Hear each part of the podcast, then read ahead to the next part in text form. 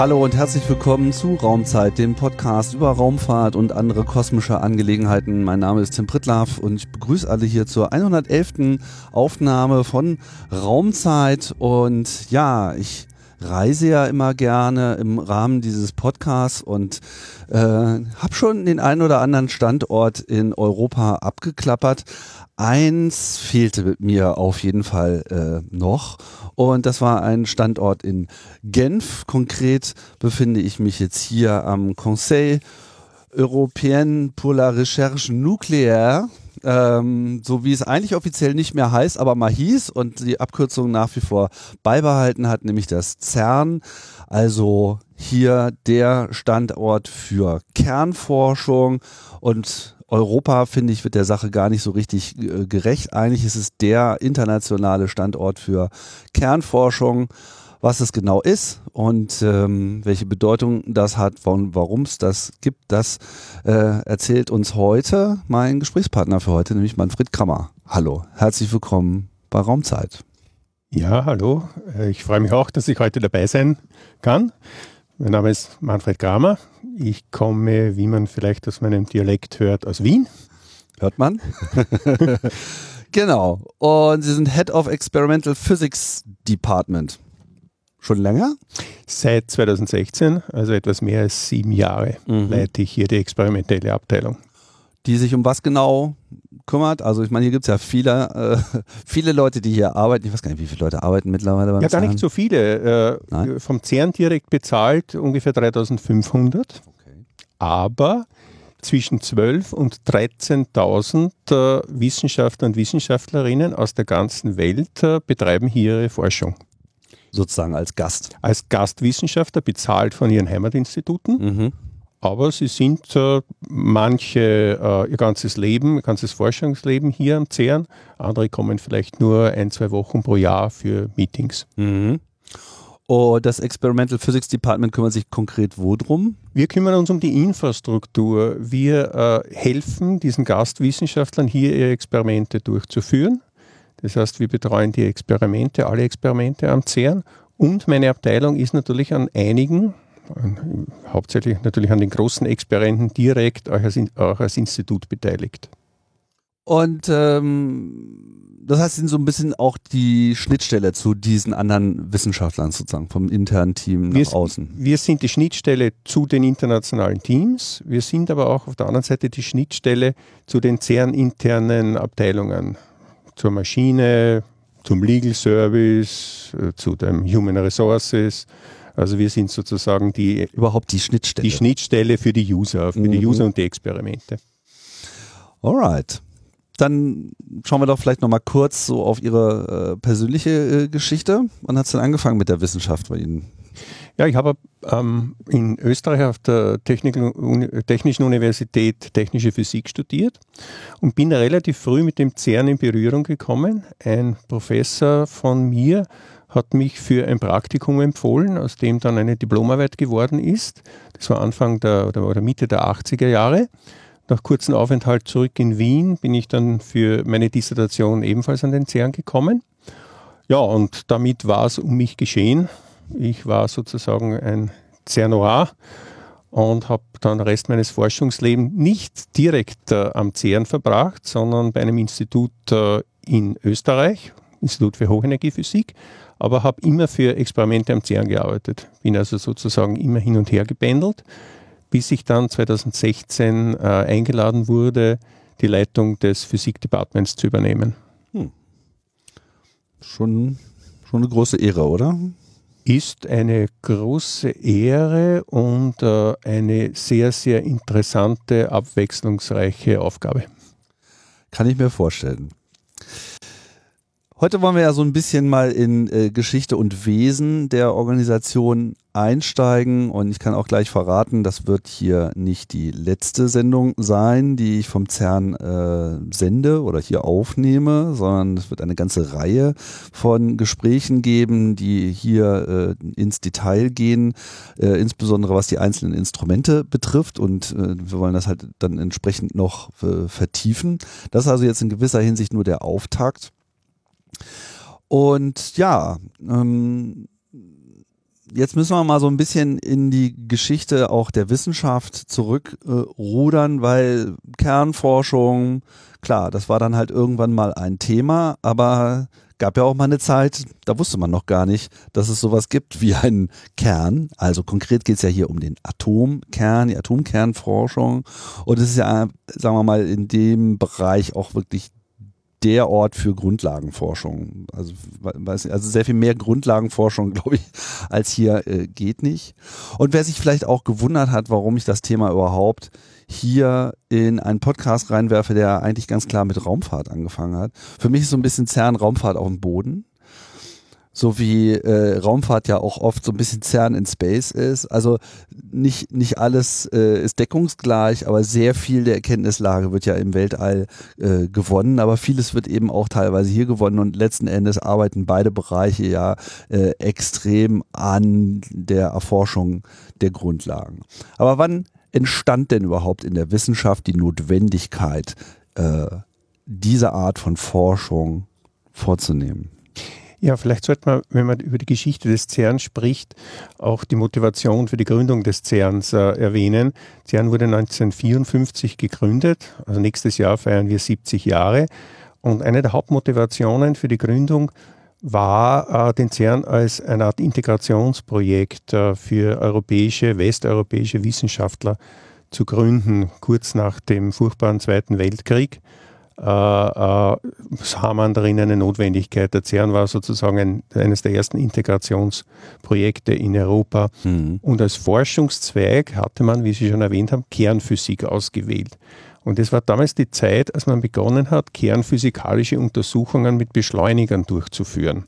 Und daher wurde als erstes, äh, erstes Gerät hier am CERN ein relativ, aus heutiger Sicht relativ kleiner Beschleuniger, das äh, Synchrozyklotron, gebaut.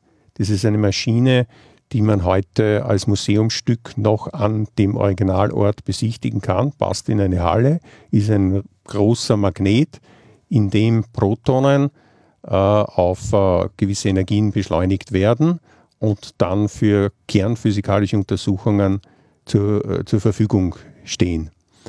Und damit hat man äh, damals exotische Teilchen untersucht. Diese hat man vor, äh, vorher in der kosmischen Strahlung gefunden. Die Erde wird ja andauernd von der kosmischen Strahlung bombardiert, die größtenteils aus Protonen besteht. Und diese Protonen äh, erzeugen kernphysikalische Reaktionen in der Atmosphäre. Und bei Untersuchung dieser, äh, äh, was dann bis zur Erde herunterkommt, die, die langlebigen Teilchen, hat man Teilchen gefunden, die neu sind, die exotisch waren. Das ist zum Beispiel das Myon, ein schwerer Verwandter des Elektrons, beziehungsweise hat man dann Teilchen gefunden, die auch nicht in das damalige sehr einfache Schema gepasst haben. Aber natürlich äh, äh, Untersuchungen der kosmischen Strahlung, lässt, das lässt sich sehr schwer planen. Und wie ich bereits gesagt habe, nur die langlebigen Teilchen, die bei diesen Reaktionen entstehen, kommen bis zur Erdoberfläche.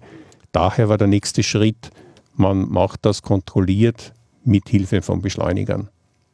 Aber gehen wir vielleicht noch mal ein bisschen äh, zurück in der Wissenschaftsgeschichte, weil das Tor für diesen ganzen Forschungsbereich und überhaupt das Verständnis dieser Welten und das Bedürfnis, das zu äh, untersuchen, begann ja im Prinzip erst so grob Anfang des 20.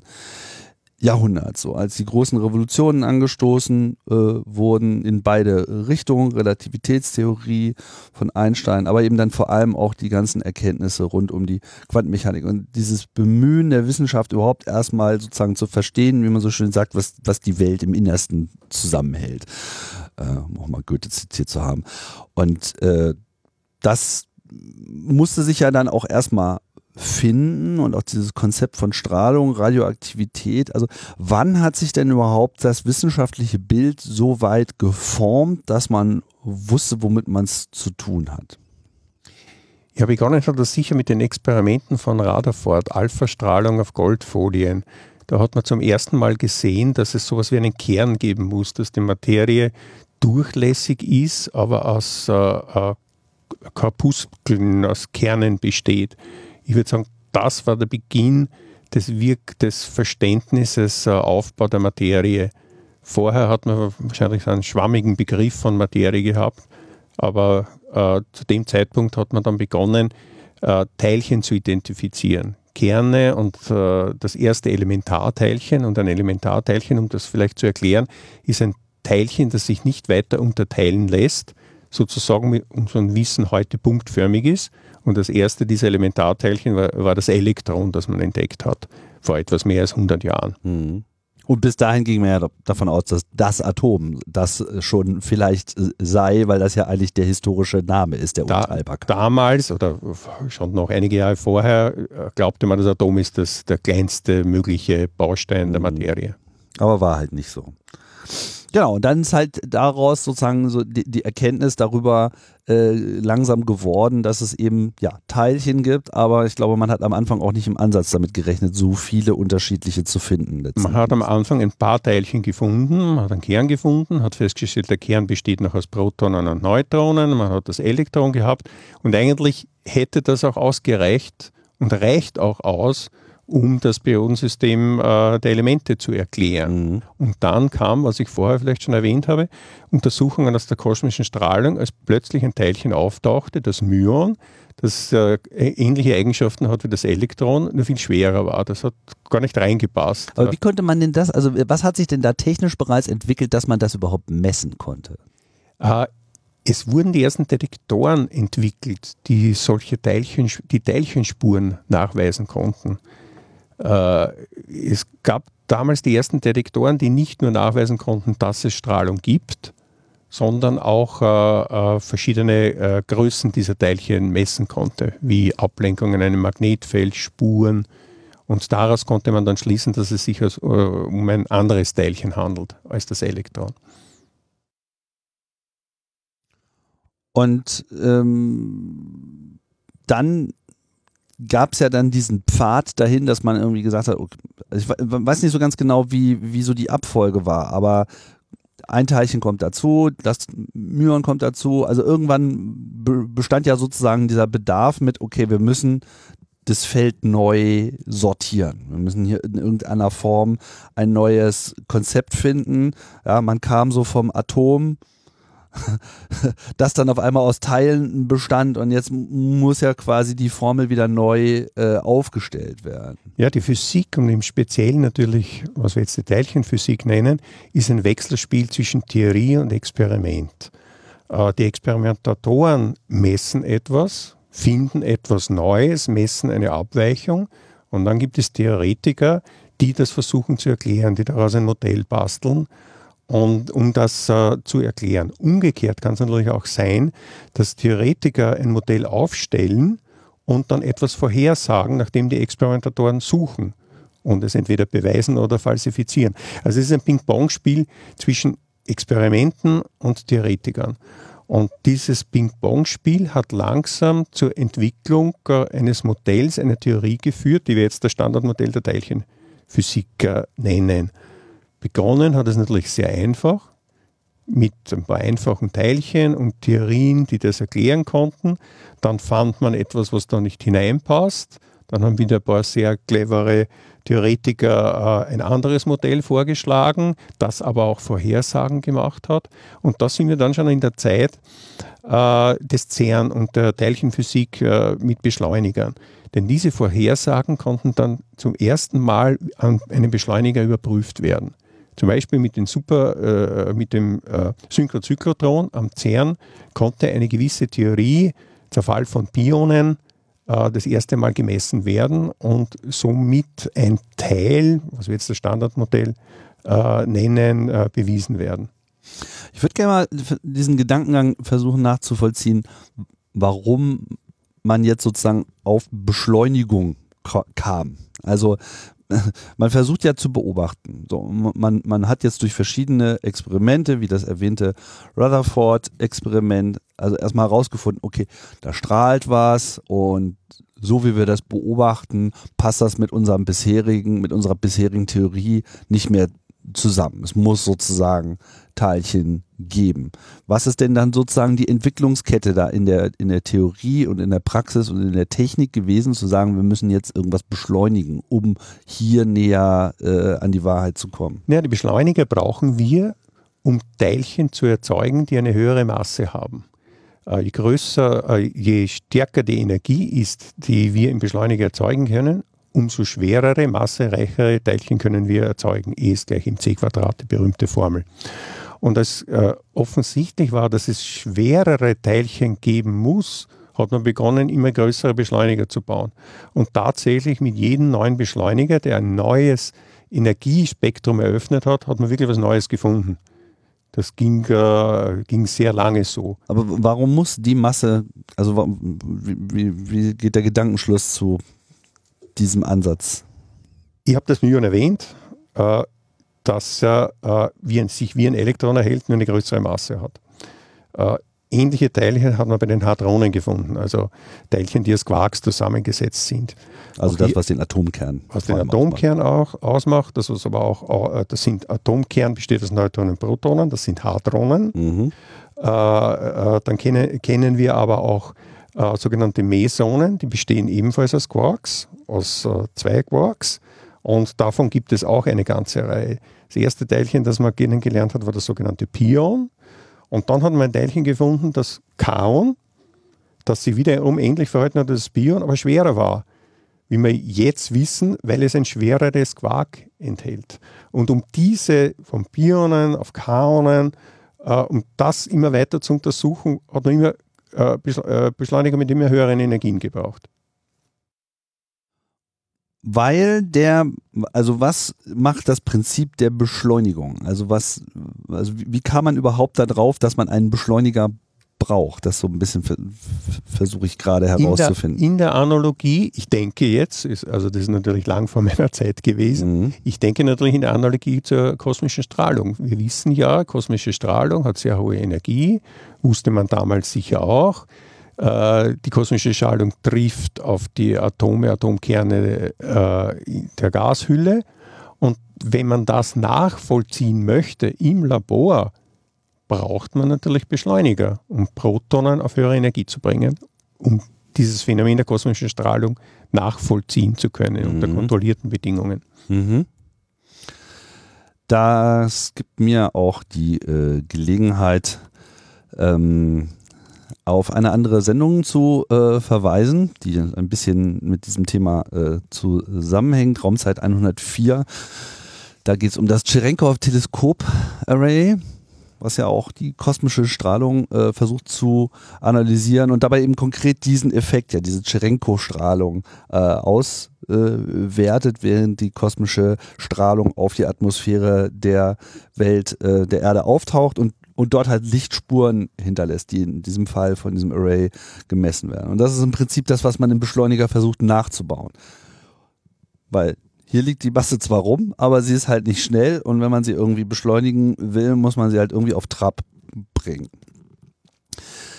Das heißt, das sind wir jetzt sozusagen in der Zeit äh, kurz vor CERN. Das war sozusagen die Erkenntnis. Es wurden erste Beschleunigersysteme gebaut in einem sehr überschaubaren Raum und man hat einfach gesehen, okay, jetzt haben wir hier schon eine ganze Halle äh, voll gebaut oder wie groß die ersten Beschleuniger auch immer gewesen sein mögen. Wir brauchen das jetzt mal in größer.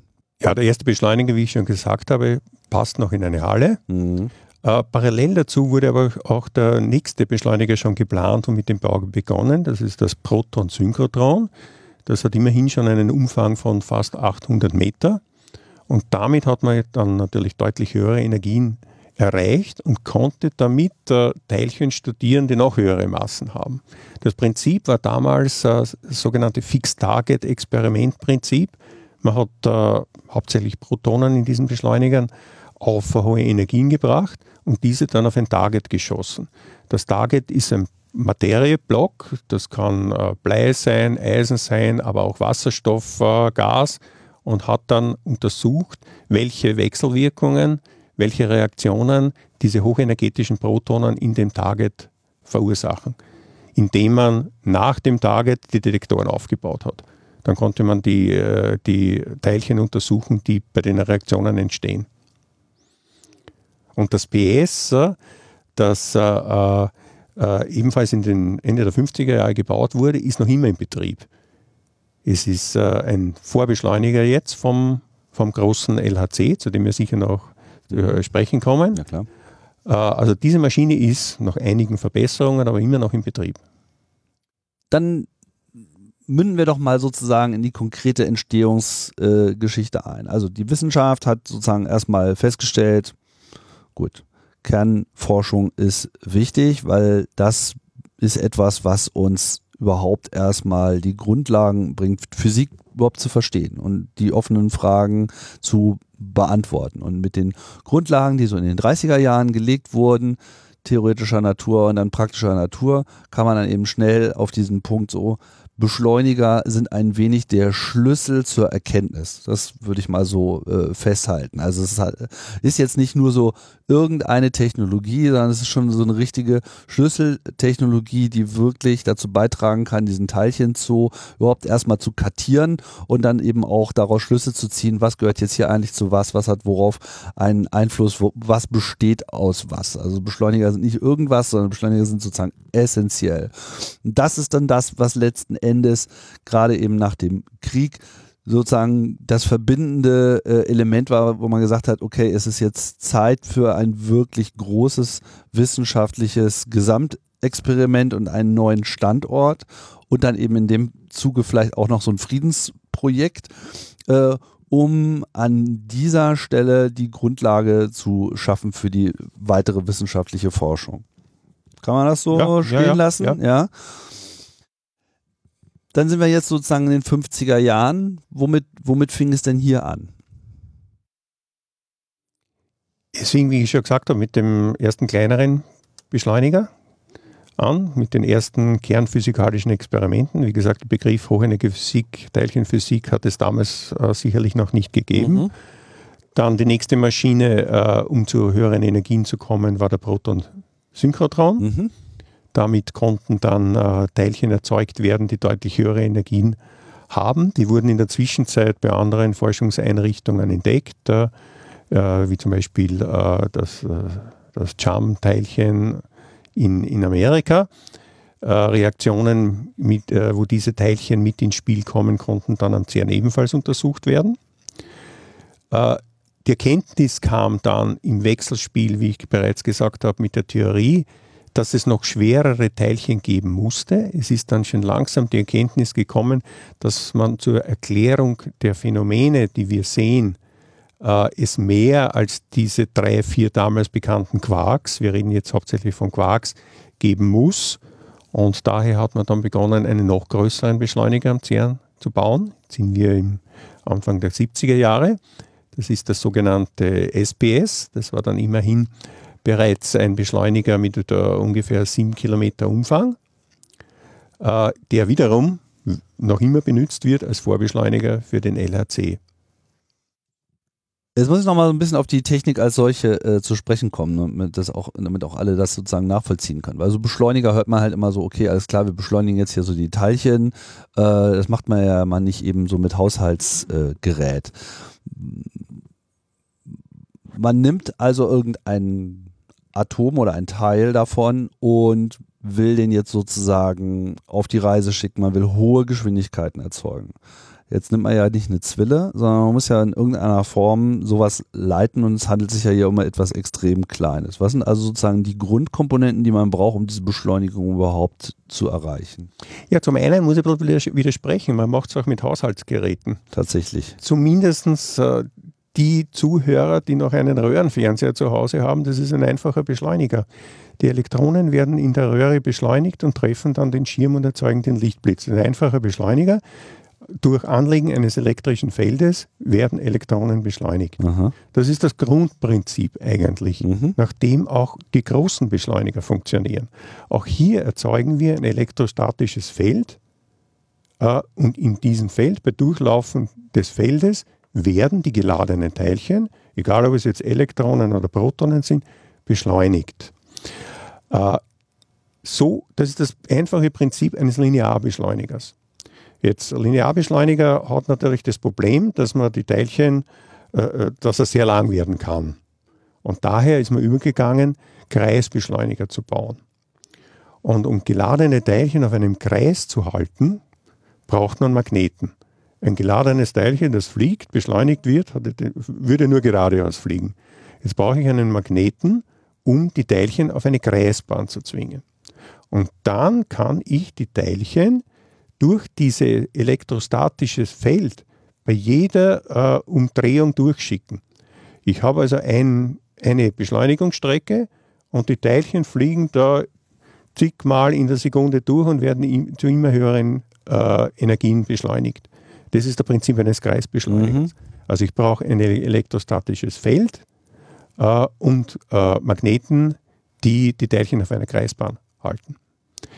Die Energie ist jetzt beschränkt durch äh, die Energie, die ich zuführen kann durch das elektrostatische Feld, aber auch durch die Abstrahlung, die Teilchen äh, produzieren, wenn sie auf einer Kreisbahn fliegen. Ein Teilchen, das in eine Kreisbahn gezwungen wird, strahlt Energie ab, die ich wieder zuführen muss. Mhm. Das kann ich jetzt äh, insofern äh, umgehen, als ich äh, äh, immer mehr Energie zuführe oder den Ring größer mache, damit wen weniger abgestrahlt wird. Das ist das Wechselspiel zwischen Größe eines Beschleunigers, elektrostatisches Feld und, damit, und dann auch Magnetfeld. Äh, das ist der Grund, warum, wenn ich zu höheren Beschleunigern kommen möchte, zu höheren Energien komme, immer größere Ringe brauche. Also klassisches Bigger is better Ding. Wenn ich jetzt das Magnetfeld brauche, um das Teilchen erstmal so in die Bahn zu zwingen, was macht das Teilchen schneller? Also was sorgt für die eigentliche Beschleunigung? Äh, die Teilchen müssen eine, eine, ein äh, Spannungspotenzial durchlaufen. In dem Spannungspotenzial werden sie dann beschleunigt. Also ich lege in der Batterie äh, ein Volt an, wenn ein Teilchen durchfliegt, gewinnt es die Energie von einem Elektrovolt. Jetzt das ist natürlich sehr wenig. Wir wollen ja auf Gigaelektronenvolt, Teraelektronenvolt mhm. kommen.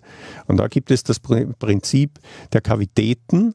In Kavitäten entstehen äh, stehende Wellen, die ein elektrostatisches Feld erzeugen, das die Teilchen beschleunigt.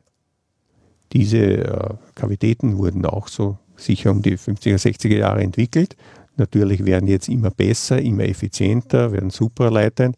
Und das sind die Beschleunigerstrecken, die es äh, äh, zum Beispiel in LHC an einer Stelle entlang des Ringes gibt. Und die Protonen, jedes Mal, wenn sie bei dieser Stelle vorbeikommen, bekommen sie Energieschub. Das sind diese Hohlraum. Diese Hohlraumresonatoren, mhm. genau. Okay, also über Resonanzen werden sozusagen werden die immer wieder beschleunigt, genau, mhm. beschleunigt äh, und äh, damit Energie zugeführt. Wir führen ja Energie zu. Das ist sozusagen die Technologie, die dann am CERN wirklich primär nach vorne gebracht wurde. Und wann haben sich denn das erste Mal dann auch konkrete Erkenntnisse daraus aus dieser Arbeit ableiten lassen? Ja, vielleicht der erste Meilenstein, wenn man so will, oder die erste große Entdeckung am CERN war die Entdeckung der neutralen Ströme. Wir haben hier auf der einen Seite die Quarks und Leptonen, also die Teilchen, die Materieteilchen, aber äh, diese Teilchen müssen ja miteinander interagieren, sonst wäre das Universum sehr, sehr einfach und äh, fad sozusagen. Und da kennen wir vier Grundkräfte, elektromagnetische Kraft, schwache Kernkraft, starke Kernkraft und die Gravitation. Und äh, äh, bei der schwachen Kernkraft äh, war nicht klar oder war äh, war nicht sicher, ob es auch einen sogenannten neutralen Strom gibt, also eine Wechselwirkung, bei der keine Ladung ausgetauscht wird. Und der Nachweis für diese neutralen Ströme wurde hier am CERN äh, mit Hilfe des BS-Beschleunigers in einer sogenannten Blasenkammer äh, erbracht. Das war der erste, würde ich sagen, große Entdeckung am CERN. Äh, und das Kammer hat, war eigentlich nur der Anfang für ein wirklich besseres Verständnis dieser schwachen Wechselwirkung. Der, Be äh, der Beweis, dass es einen neutralen Strom gibt, äh, fordert auch, dass es einen, ein Austauschteilchen gibt für diesen neutralen Strom. Das nennen wir jetzt das Z-Boson. Und genau dieses Z-Boson wurde dann äh, ungefähr 20 Jahre, 15 Jahre später hier am CERN ebenfalls entdeckt. Mit dem nächsten Beschleuniger. Um es gleich mal, um ein paar Leute noch mitzunehmen, äh, weil man kommt ja hier schnell ins äh, Schlingern in dieser ganzen äh, Begriffswelt. Also Quarks, Leptonen, grob gesagt, Quarks so ein bisschen das, was so die Grundlage für die Atomkerne darstellt. Leptonen ist quasi mehr so die Elektronenwelt. Beides zusammen macht ja so die Atome aus. Und die vier Kräfte sind ja ich frage ab und zu mal so Leute so nach den vier Grundkräften und es ist gar nicht so, ähm, wie soll ich sagen, also Gravitation hat jeder schon mal äh, gehört, beim Rest ähm, gibt es unterschiedliche Antworten. Schwache Kernkraft ist halt so ein bisschen die Treibkraft hinter der Radioaktivität, das was irgendwie sozusagen auch in der Lage ist, so äh, die Atome wieder zu zersetzen, die ja ansonsten mhm. äh, sehr stabil sind. Die starke Kernkraft hält äh, alles äh, zusammen und die elektromagnetische Kraft ist ja, sagen wir mal, die be bekannteste ist so, so das, das, was uns hier irgendwie äh, ermöglicht, am Tisch zu sitzen und nicht in tausend äh, Strahlen zu zerfließen. Das heißt, diese erste Erkenntnis war vor allem erstmal eine, eine Forschung, Erforschung dieser schwachen Kraft, primär, die einem viele Rätsel aufgegeben hat und ja überhaupt die Radioaktivität auch so ein bisschen am Anfang der ganzen Idee äh, des Teilchenzoos auch, auch stand. Was hat dann diese Erkenntnis der neutralen Ströme klar gemacht? Also war das sozusagen eine Erfüllung einer langen äh, ge, gepflegten Theorie und wo man sich schon immer gedacht hat, das müsste so sein? Oder war das dann so revolutionär mit so, oh hoppala, ist ja ganz anders, als wir gedacht haben? Nein, parallel dazu wurde eine Theorie entwickelt, die sowohl die elektromagnetische Kraft als auch die schwache Kraft als die Erscheinung einer einzelnen äh, Grundkraft, äh, Urkraft erklärt. Also sozusagen die beiden Kräfte in einem mathematischen Konzept, in einer mathematischen Theorie, die wir jetzt die elektroschwache Theorie nennen, mhm. zusammenfassen. Mhm. Und in dieser Theorie braucht man eben diese, diese neutralen Ströme. Ja. In dieser Theorie gibt es drei Austauschteilchen, wir stellen uns ja die Wechselwirkung der Kräfte so vor, indem sie Teilchen austauschen. Das bekannteste Teilchen, sicher für jeden Hörer äh, bekannt, ist das Photon. Es tauscht die elektromagnetische Kraft aus. Für die schwache Kraft gibt es jetzt die W- und die Z-Bosonen. Also zusammen brauchen wir drei dieser Austauschteilchen, um die elektroschwache Kraft zu beschreiben. Mhm damit sie überhaupt miteinander interagieren kann und nicht vollständig separat voneinander agiert. Genau. Ja, das ist sozusagen die Suche äh, nach den Bosonen. Also diese, genau, Photon ist, glaube ich, sehr äh, bekannt, weil ich meine, das macht das Licht, so, deswegen auch der Name, so, aber das Licht halt letzten Endes ja auch nur Elektromagnetismus äh, ist, ist, glaube ich, mittlerweile allgemein bekannt. Und die anderen ähm, wechselwirkenden Teilchen, also die, die sozusagen, kann man das sagen, so Quarks und Leptonen ist mehr so das Ist und äh, die ähm, Wechselwirkungen, also die Bosonen, die sind mehr so das, was, was, was, was wird und sich ändert mit einem leichten philosophischen Touch ja, kann man das vielleicht, so habe ich mir das, gedacht. Kann man das vielleicht so sehen. Mhm. Wir nennen es auf der einen Seite sind es die Materieteilchen, mhm. also das, was Sie als Ist bezeichnen, ja. und das andere ist die Wechselwirkung der, zwischen den Teilchen. Das, was passiert. Ebenfalls ausgetauscht durch diese Bosonen, das sind ebenfalls Teilchen. So, das heißt, mit dieser Entdeckung wurde erstmal klar, es gibt überhaupt erstmal eine unmittelbare Beziehung zwischen diesen beiden Kräften, von denen man weiß, dass es sie gibt, die man messen konnte, beschreiben konnte, für die die Theorie auch da war, die Beobachtungen gepasst haben. Nur ob sie komplett separat voneinander existieren oder dann doch irgendwas miteinander zu tun haben, das war dann sozusagen diese Entdeckung, die dann, ähm, haben Sie es gesagt, ein äh, neutraler Strom, der, der keinen Ladungsaustausch vornimmt. Wie muss man sich das vorstellen? Also nachgewiesen wurde es, indem äh, durch das Protonsynchrotron am CERN wurden Neutrinos erzeugt. Mhm. Das sind Leptonen, gehören zur Klasse der, der Elektronen, Myonen und so weiter. Äh, sie haben die Eigenschaft, dass sie keine Ladung haben, extrem leicht sind. Wir wissen gar nicht, wie leicht. Mhm. Wir haben noch keine Messung. Praktisch durch alle Materie durchgehen, äh, denn sie wechseln wirken nur schwach. Und mit, die, mit einem solchen Neutrinostrahl, Myon-Neutrinostrahl, den man hier erzeugt hat, das hat man dann auf ein Target geschossen in einer Blasenkammer und hat dort Wechselwirkungen mit den dort vorhandenen Elektronen gesehen. Und zwar so, dass sich die Elektronen nicht umgewandelt haben, sondern einfach gestreut wurden. Also es war eine Wechselwirkung, ein Myoneutrino geht rein, trifft ein Elektron und man sieht ein Myoneutrino auf der anderen Seite rauskommen und das ebenfalls mit einem Elektron. Also kein Austausch von Ladung. Vermittelt durch die sogenannten Z-Bosonen. Aber der Beweis, dass diese Theorie stimmt, ist erst erfolgt durch die Entdeckung dieser Z-Bosonen 1983 am SPS. Was heißt das jetzt, dass man die entdeckt. Also man baut jetzt seinen Beschleunigerring, man schafft es halt, Teilchen auf äh, hohe Energien hoch zu fahren, indem der Ring schön groß ist, die Magnetfelder entsprechend äh, stark sind und die Hohlraumresonatoren ihre Arbeit äh, leisten. Das Teilchen fliegt, hat sehr viel Energie, aber wie kann ich jetzt sozusagen diese Erkenntnis aus, aus dieser Beschleunigung herausziehen? Man bringt die Teilchen zu einer Wechselwirkung. Also man schießt, wie ich schon gesagt habe, die Protonen zum Beispiel auf ein Target und dann untersucht man, was rauskommt. Mhm.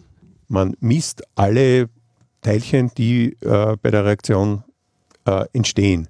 Man misst, äh, äh in welchem Winkel sie entstehen, man misst, äh, welche Teilchenart, äh, mit welchem Impuls sie entstehen, wie häufig gewisse Reaktionen stattfinden, weil nicht jede Reaktion ist gleich.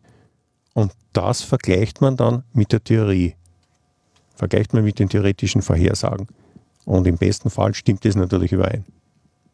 Wie viel Prozent sind denn hier die Theoretiker und wie viel Prozent sind denn hier so die Experimente? Weil es ja immer so der Witz bei den Physikern, dass so die Theoretiker und die Experimentalphysiker so ein bisschen separate Türme sind, die auf unterschiedlichen Inseln äh, wohnen. Aber hier kommt das dann wirklich alles zusammen.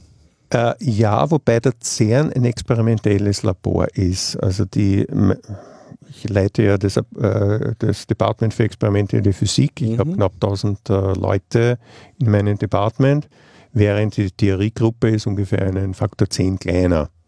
Aber es gibt also, sie. Es gibt sie natürlich, ist sehr wichtig. Äh, äh, und diese Theoriegruppe arbeitet natürlich mit den vielen tausenden Theoretikern auf der ganzen Welt zusammen. Mhm. Also, also ich, würde, ich, ich traue mir jetzt keine Aussage treffen, ob es mehr Theoretiker oder Experimentalphysiker gibt. Ich glaube, es gibt mehr Experimentalphysiker, aber im Großen und Ganzen hält sich das schon sehr die Waage. Aber die gehen auch gemeinsam Mittagessen, die vertragen sich schon. Ja, na natürlich, wir, wir arbeiten ja zusammen, wir versuchen ja gemeinsam die Rätsel der Natur äh, zu entziffern. Für Theoretiker macht es keinen Sinn, eine Theorie zu entwickeln, die keiner überprüfen kann. Und für uns macht, für uns Experimentalphysiker macht es ja auch keinen Sinn, etwas zu messen, wenn wir keinen Anhaltspunkt haben, was soll jetzt eigentlich herauskommen laut Theorie. Das heißt, wir brauchen einander. Hm. Kommen wir wieder zurück zu der Weiterentwicklung äh, des CERNs. Also nach diesem ersten Durchbruch, was hat, was hat denn das bewirkt? Also was, wie kann man sich denn das so vorstellen? Was war denn so die Wirkung dieser äh, Entdeckung, dieser neutralen Ströme auf einerseits die wissenschaftliche Öffentlichkeit weltweit, auch die Legitimation des Projektes in der äh, Politik. Wie muss man sich das vorstellen? War das so ein Heureka-Moment oder hat man schon mit gerechnet, war jetzt auch nicht so. Ich glaube nicht, dass es ein Heureka-Moment war, denn man darf nicht vergessen, das waren ganz andere Zeiten. Informationsfluss war viel langsamer, es gab natürlich kein Internet. Mhm. Äh, neue Erkenntnisse haben sich nur langsam herumgesprochen über Publikationen. Das hat sicher Monate gedauert, bis es, an, bis es publiziert war, andere Forscher gelesen haben. Also der Erkenntnisgewinn und die Informationverbreitung damals war natürlich viel, viel langsamer, als es heutzutage mhm. ist. Inwieweit die Politik damals Notiz genommen hat von den Entdeckungen und Arbeiten am CERN, ja, bin ich mir nicht allzu sicher. Aber natürlich, ich denke, nachdem der CERN ja dann weiter Zukunft hatte und größere Projekte äh, beschlossen wurden, dass es natürlich sehr positiv gesehen wurde von den Mitgliedsländern. Parallel dazu, muss man auch sagen, hat sich ja die Mitgliedschaft am CERN weiterentwickelt. Gegründet wurde der CERN von zwölf europäischen Mitgliedsländern. Mittlerweile haben wir 21 Mitgliedsländer und etliche assoziierte Mitglieder. Das heißt auch die, die Community und die, die, die äh, Anzahl der Mitgliedsländer im CERN hat sich ja mit den immer größer werdenden Projekten äh, auch erweitert. Mir fällt auch gerade so ein bisschen ein, ähm, in meiner Wahrnehmung, war jetzt auch nicht gerade meine Jugendzeit, so die 50er, 60er Jahre, aber die waren ja einfach auch extrem geprägt von einem Glauben des technischen Fortschritts und Aufbruchs und insbesondere die Atomtechnologie spielte da ja eine große Rolle.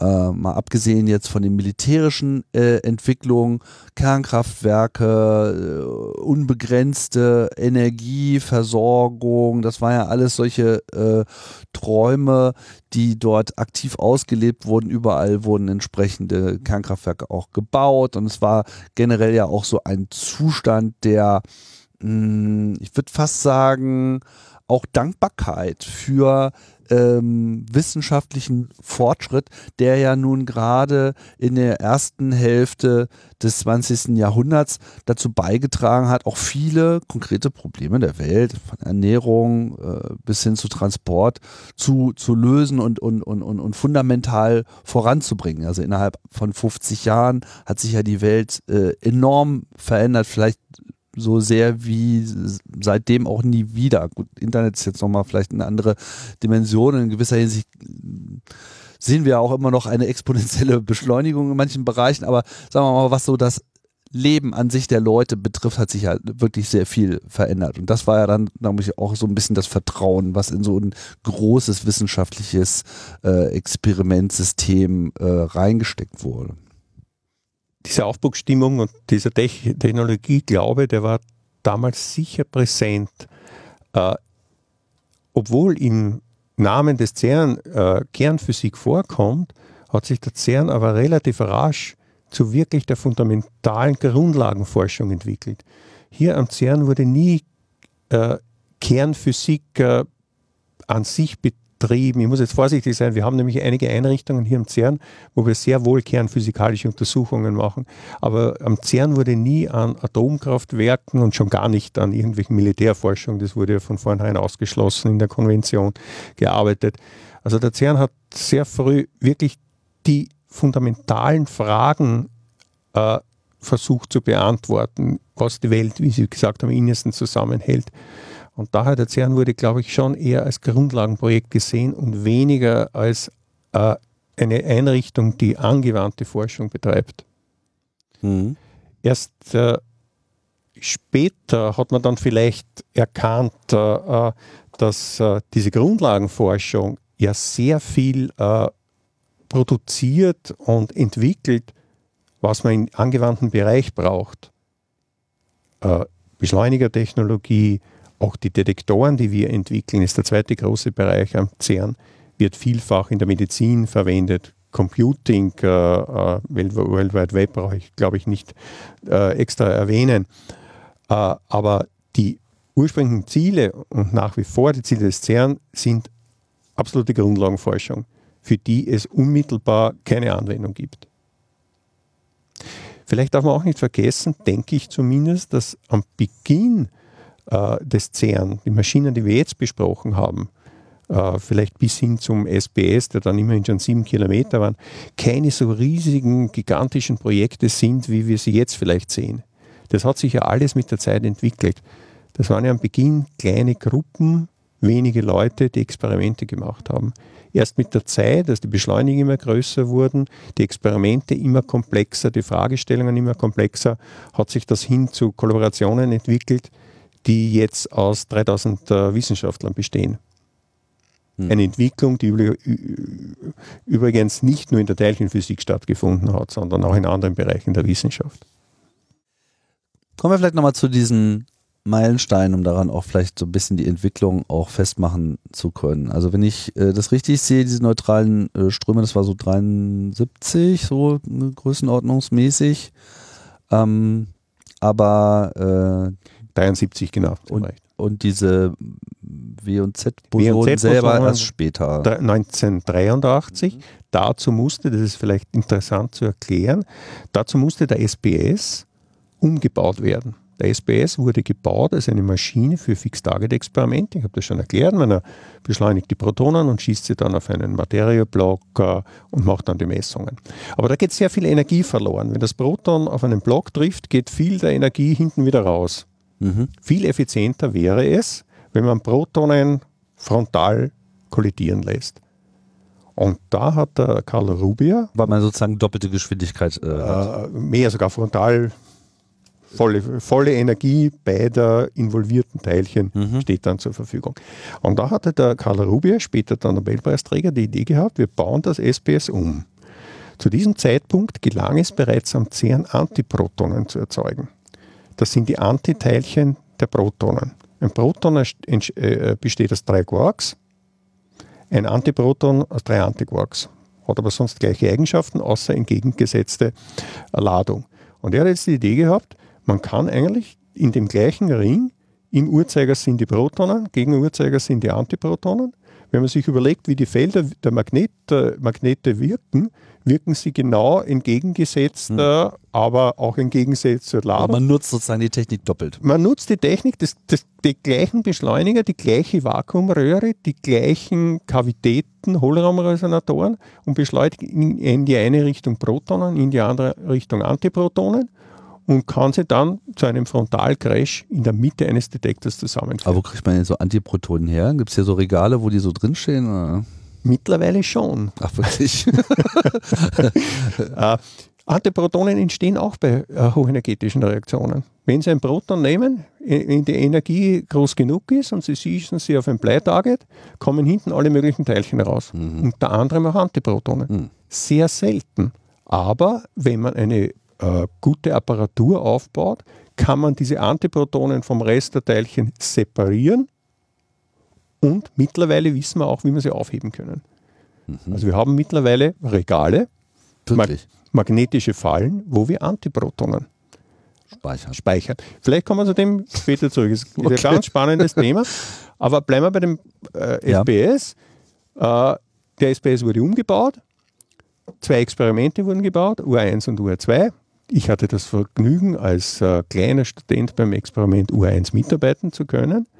Und durch diesen Frontalcrash der Protonen und der Antiprotonen stand genug Energie zur Verfügung, um die W- und Z-Bosonen zu erzeugen. Und so gelang der Nachweis der W- und Z-Bosonen. Das war sicher das größte, bis zur Entdeckung des Higgs, das größte, größte Erfolg am CERN, der Nachweis der W- und Z-Bosonen. Mhm. 1983, ein Jahr später, hat der äh, Karl Rubier gemeinsam mit dem Simon van der Meer, einen Beschleuniger-Experten, den Nobelpreis bekommen.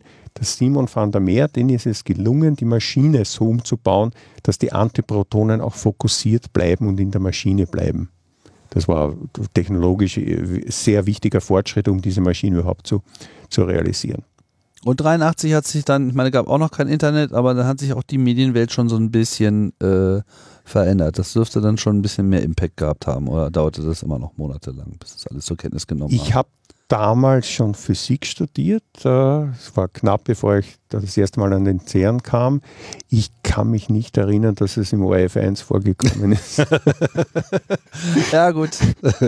Alles klar. Als Physiker hat man das natürlich mitbekommen, mhm. überhaupt, wenn man schon Teilchen Physik studiert. Alright. Wie ging es dann weiter? Ja, äh, jetzt, wir haben gesprochen über die Bosonen. Elektroschwache Wechselwirkung. Gibt es drei Bosonen. Photon, W- und Z-Boson. Und äh, der große Unterschied ist zwischen diesen Bosonen äh, der riesige Masseunterschied. Die, die Photonen sind masselos. Deswegen fliegen sie auch mit Lichtgeschwindigkeit, unendliche Reichweite. Mhm. Die W- und Z-Bosonen haben zwischen 80 und 90 Gigaelektronenvolt Masse. Das entspricht der 80 bis 90-fachen Protonenmasse. Also das sind ries äh, schwere Austauschteilchen. Und das passt nicht ganz zusammen. Da fehlt etwas in der Theorie.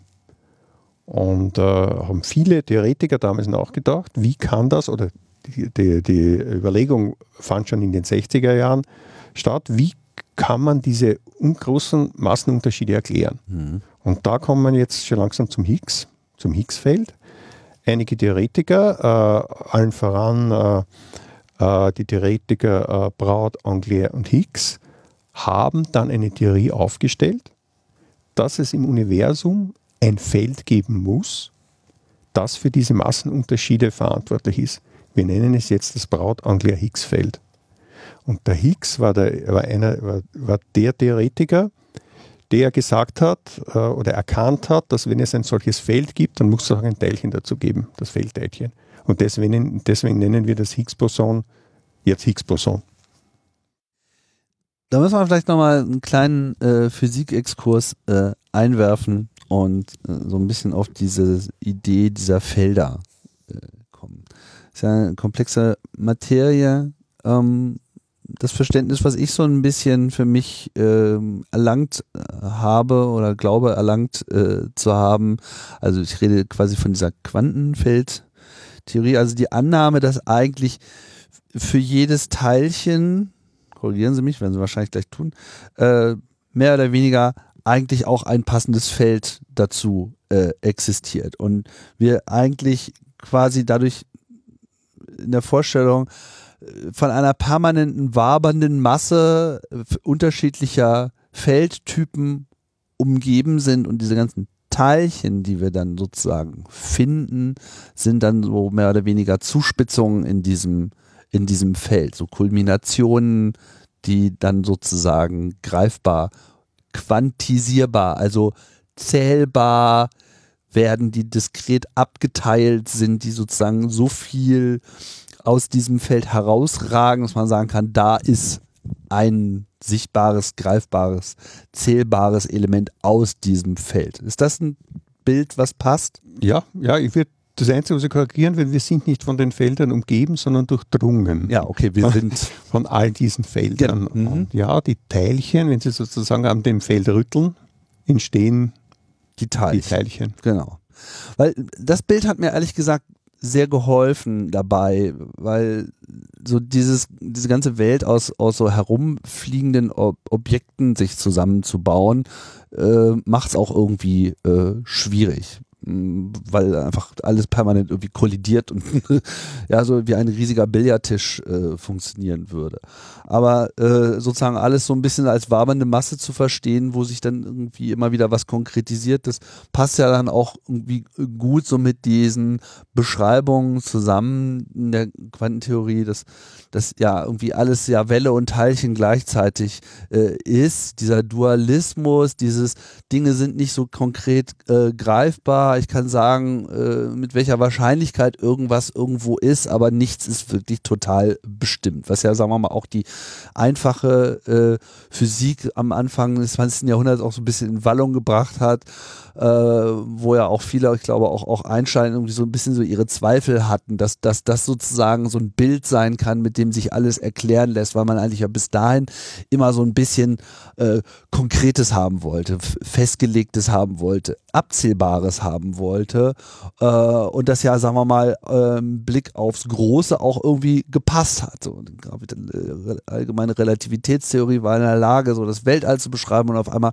passte die Bewegung der Planeten und ging irgendwie alles wunderbar auf und, und, und, und diesen, diesen großen Dimensionen ähm, ja, konnte man das alles so nachvollziehen. Aber umso mehr man irgendwie ins Kleine schaute, umso waberiger und unbestimmter wurde irgendwie alles und äh, das dann irgendwie zusammenzubringen, ist ja im Prinzip auch immer noch so ein bisschen die, die Aufgabe.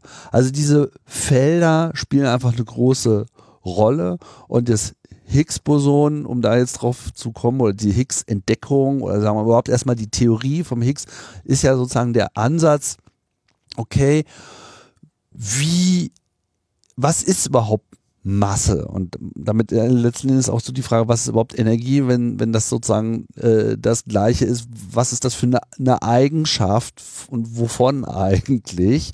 Und ähm, diese Theorie, wann, wann, wurde die aufgestellt? In den Ende der 60er Jahre. Das muss ja ein unglaublich weitblickendes Gedankenmodell äh, gewesen sein, was jetzt sozusagen gesagt hat, okay, unter all diesen Feldern, die wir sowieso haben, gibt es dann noch mal eins, das sehen wir nicht, ja, aber nehmen wir einfach mal an, es ist irgendwie da. Und es ist in, in, in gewisser Hinsicht so ein Metafeld, was, was, was für alle auch nochmal eine Eigenschaft hinzufügt. Also vereinigen sich dann letzten Endes alle Felder. Ja, also was ich damals als sehr mutige Vorhersage, äh, ein solches zusätzliches Feld einzuführen, aber mathematisch in ihrem Mechanismus, diesen äh, äh Brauteinger äh, Higgs-Mechanismus, hat das gepasst und hat all das erklärt, was man damals gemessen hat. Aber sich nicht erklären konnte. Sozusagen. Äh, genau, mhm. genau. Und seit diesen 60er Jahren suchen wir dieses Higgs-Teilchen. Weil äh, was die Theorie nicht vorhergesagt hat, bei welcher Masse sich dieses Teilchen befinden sollte. Und deswegen suchen jetzt, haben dann eigentlich Generationen von Physikern versucht, dieses Higgs-Teilchen nachzuweisen. Man hat aber erst einen LHC gebraucht, um genug Energie in diese Kollisionen zu bringen, damit dieses Higgs-Teilchen entsteht. Und zweitens entsteht dieses Higgs-Teilchen, weil es auch so schwer ist, sehr, sehr selten. Das heißt, man braucht auch noch einen, einen Beschleuniger, der eine hohe Interaktionsrate, eine hohe Intensität hat. Und das war erst durch den LHC möglich. Okay, will das nochmal kurz äh, aufdröseln. Äh, also, die Voraussage war ja im Prinzip, es gibt nochmal ein Feld und nennen wir es jetzt mal das Higgs-Feld. So. Und es hat eine bestimmte äh, Eigenschaft. Und um es nachweisen zu können, muss man sozusagen ein Teilchen finden. Also so eine Kulmination in diesem Feld, die erst dadurch angeregt wird, wenn man extrem hohe Energien zusammenbringt. Was heißt das jetzt mit, ich suche ein Teilchen in einem bestimmten Energiebereich? Also wie muss man sich das jetzt ja, bis jetzt haben wir eigentlich nur über den Beschleuniger gesprochen. Ja. Der Beschleuniger ist nur eine Komponente. Wie ich schon gesagt habe, um Nachweis des Higgs-Teilchen brauche ich einen Beschleuniger, der bei der Kollision, beim, beim LHC beschleunigen wir äh, Protonen in beide Richtungen. Es kommt zur Kollision zwischen den einzelnen Quarks in den Protonen, äh, beziehungsweise die Gluonen, die die Protonen zusammenhalten. Und bei dieser Kollision muss genug Energie zur Verfügung stehen, damit die Masse des Higgs überhaupt entstehen kann. Mhm. Äh, zweitens braucht man diese hohe Intensität, damit es auch oft genug entsteht. Mhm. Aber das ist nur der erste Teil. Jetzt wir, hat man es erst einmal äh, äh, erzeugt. Dann muss es nachgewiesen werden. Äh, das Higgs-Boson zerfällt instantan. Man sieht es, kann es auch im Detektor nicht nachweisen. Was man nachweisen kann, sind die Zerfallsprodukte. Da entsteht aber alle, entstehen alle Teilchen, die wir bis jetzt kennen. Der LHC hat eine so hohe Energie, dass er die ganzen Teilchen so erzeugen kann. In einer einzigen Kollision. In einer einzigen Kollision.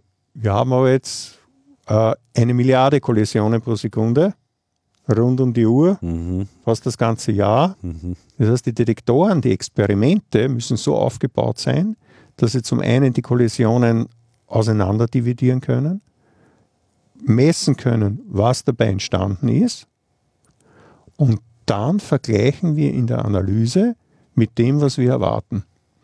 Wir vergleichen zum Beispiel die Verteilung gewisser Teilchen mit einem Modell ohne Higgs und mit einem Modell mit Higgs. Und dann schauen wir, was besser passt. Im Detail ist es natürlich komplizierter. Zum einen machen wir eine blinde Analyse damit wir das Ergebnis nicht, wir wollen einen Higgs finden und dann drehen wir so lange an den Parametern der Analyse, bis wir das wirklich finden. Also diese Analyse, was ich gerade gesagt habe, die wird blind gemacht. Das heißt, der Bereich, den man untersucht, der wird nie gezeigt auf dem Platz. Man äh, definiert die Analyse, das sind ganze Teams von hunderten Leuten, die daran arbeiten. Äh, man definiert äh, die Suche, man definiert die Simulation, äh, die Vergleiche und wenn man dann sicher ist, dass alles passen muss, dann öffnet man sozusagen die Box und schaut nach, ob dies, das, was man sieht, der Theorie mit Higgs oder ohne Higgs entspricht. Mhm. Und dann sieht man, dann hat man, vielleicht haben die, die Zuhörer ja damals diese Plots 2012 gesehen, da sieht man eine Verteilung, die hat eine, eine äh, äh, kontinuierliche Kurve und irgendwo plötzlich steht ein, ein Peak heraus. Und da haben wir dann das Higgs-Boson identifiziert. Das heißt, man hat genug Experimente äh, gefahren mit unterschiedlichen Energien und in diesem einen spezifischen Energiebereich waren dann die Explosionen derart, dass sich eben der komplette Teilchenzoo dort entwickelt hat und in der Verteilung, was da, äh, ja. in welcher Reihenfolge und wie viel sich äh, sozusagen herausgetan hat, entsprach der Vorhersage des äh, ja. Higgs-Feldes und des Higgs-Teilchens und das hat man so in diesen ganzen anderen Energiebereichen nicht gesehen. Was war nochmal kurz diese Energie genau? 125 GeV. 125 Gigaelektronenvolt. Das ähm, entspricht der Masse von 125 Protonen. Ruhemasse von 125 klingt Protonen. nicht viel. Wenn das so rot und so rumliegt irgendwie. Also dann aber wie kann man sich das wie, wie, entspricht, glaube ich, in etwa einem Xenonatom, aber. Ja, aber wie kann man, wie kann man sich vorstellen, dass es sich dabei um viel Energie handelt, wenn die auch einfach so rumliegen können? Also naja, herumliegen, äh, wie ich ja gesagt habe, das Higgs-Boson entsteht äh, äh, und zerfällt sofort. Das hat eine ja, sehr ja. kurze. Aber nur so diese Energie, also wie kriegt, kriegt man ein Gefühl für, dass das viel Energie ist? Weil es ist ja viel Energie, wenn man so einen großen Beschleuniger ja, ja, also zumindest meine persönliche Normierung ist die Energie oder die Masse eines Protons oder Neutrons, das ist ungefähr ein GeV. Das ist sozusagen meine Kalibrationseinheit. Alles, was drüber ist, ist schwer, alles, was darunter ist, ist leicht. Okay. Aber natürlich, wir. Klingt nein, aber nicht beeindruckend. Äh, nein, und ist auch nicht, ist auch nicht wissenschaftlich, um ehrlich zu sein.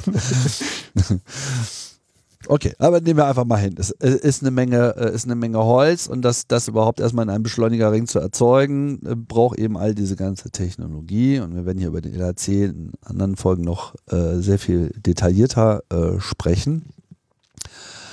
So, und dann entstand das. Ich meine, und das ist ja sozusagen jetzt nicht so, man schaut auf den Bildschirm und auf einmal macht so Pling, äh, sondern, haben es ja schon gesagt, über einen langen Zeitraum permanent wird immer wieder quasi dieses Experiment permanent durchgeführt oder es wird einfach die ganze Zeit äh, werden einfach Daten äh, erfasst und dann zusammengesammelt. Über welchen Zeitraum musste man dann sozusagen schauen, um letzten Endes dieses Bild und auch die Gewissheit zu bekommen. Weil das ist ja nicht ein Ereignis, sondern es ist ja sozusagen ein Ereignis, was mit einer bestimmten Wahrscheinlichkeit auftrifft. Also mehrfach gesehen wird. Der Nachweis gelang relativ rasch. Mit den Daten von ungefähr einem Jahr hatte man die Gewissheit, dass die Abweichung von der Theorie ohne Higgs äh, äh, deutlich genug ist, dass man eindeutig sagen kann, da ist etwas Neues passiert. Das hat ungefähr die Eigenschaft eines Higgs-Bosons und für die Entdeckung hat das ausgereicht. Aber jetzt, was wir seitdem machen, seit zehn Jahren, ist, genauer zu studieren, dieses Teilchen.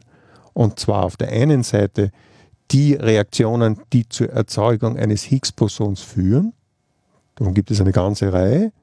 Und dann auch die Zerfallsmechanismen. Äh, das Higgs-Boson kann in alle bekannten Teilchen mit Masse zerfallen. Das ist ja der, sozusagen der, äh, der, der, die Essenz des Higgs-Bosons, ist koppelt an alle Teilchen mit Masse. Das heißt, äh, in erster Linie zerfällt es in Teilchen mit großer Masse, dann mit geringer, äh, geringer Statistik in kleinere und so weiter. Und das untersuchen wir jetzt. Und dazu brauchen wir äh, viele dieser Experimente. Jede Kollision ist sozusagen ein Experiment, bei der eine dieser Reaktionen abläuft. Äh, in den seltensten Fällen entsteht ein Higgs-Boson. Es entstehen natürlich alle anderen Teilchen, wie ich schon gesagt habe. Man darf auch nicht glauben, dass wir am LHC nur das Higgs-Boson untersuchen. Die großen Experimente machen, wenn ich jetzt grob schätzen dürfte, an die 100 verschiedene Analysen gleichzeitig, wovon nur wenige das Higgs-Boson betreffen. Es gibt dann Analysen, um detailliert andere Teilchen des Standardmodells zu untersuchen, wo erst jetzt die Energie zur Verfügung steht. Es gibt äh, viele Suchen nach zusätzlichen neuen Teilchen oder Feldern. Äh, also es ist eine riesen Bandbreite. Es arbeiten ja nicht umsonst mehrere tausend äh, Physiker pro Experiment und viele hunderte, auch mehrere tausende in Summe an all den vier LHC-Experimenten. Studenten machen ihre Dissertation. Die arbeiten nicht alle an den Higgs-Boson. Aber natürlich, nachdem der LHC die einzige Maschine ist, die Higgs-Bosonen produzieren kann, ist das natürlich ein Gebiet, das wir mit hoher Priorität untersuchen.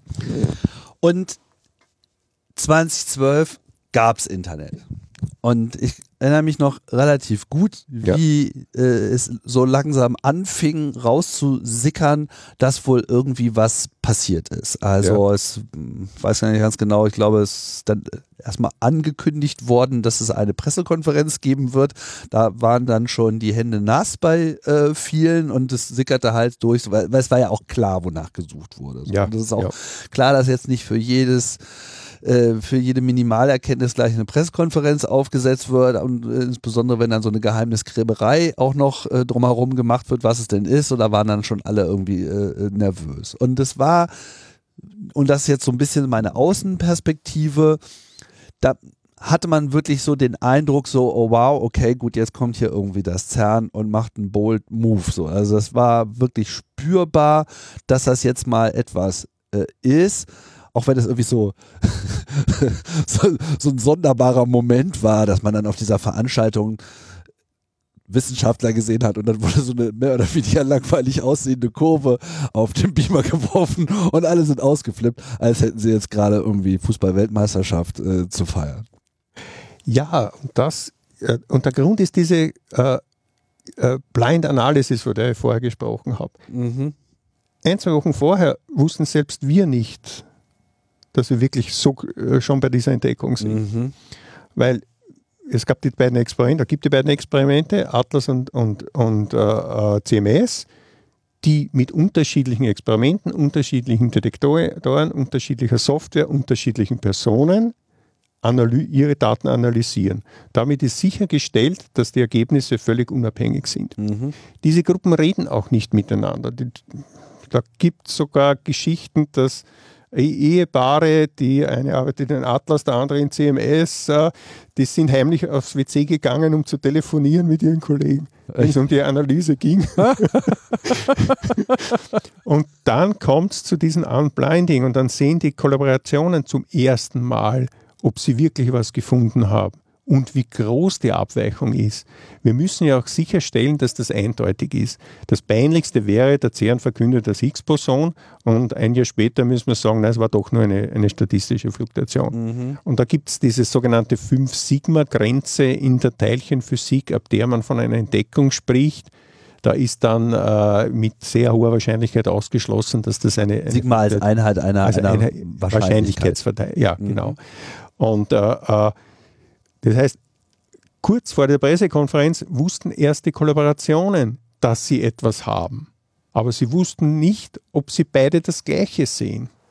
Das wusste nur ein paar Tage vorher der CERN-Generaldirektor. Der wurde von beiden Kollaborationen informiert und der sah, dass sich diese, diese Entdeckungen decken.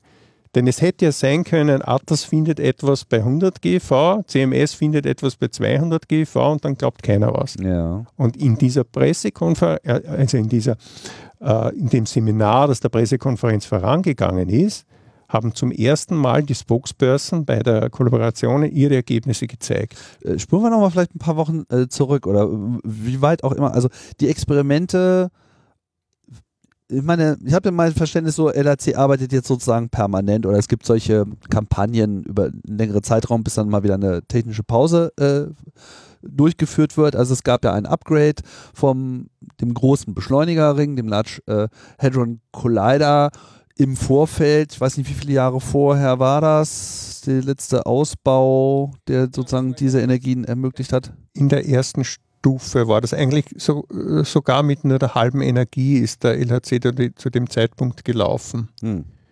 Die Experimentier, echte Experimentierphase hat 2010 begonnen, mhm. sehr geringe Intensität, das war erst der Start. Und dann 2011, äh, 2000, Beginn 2012 ist dann die Intensität immer höher gesteigert worden.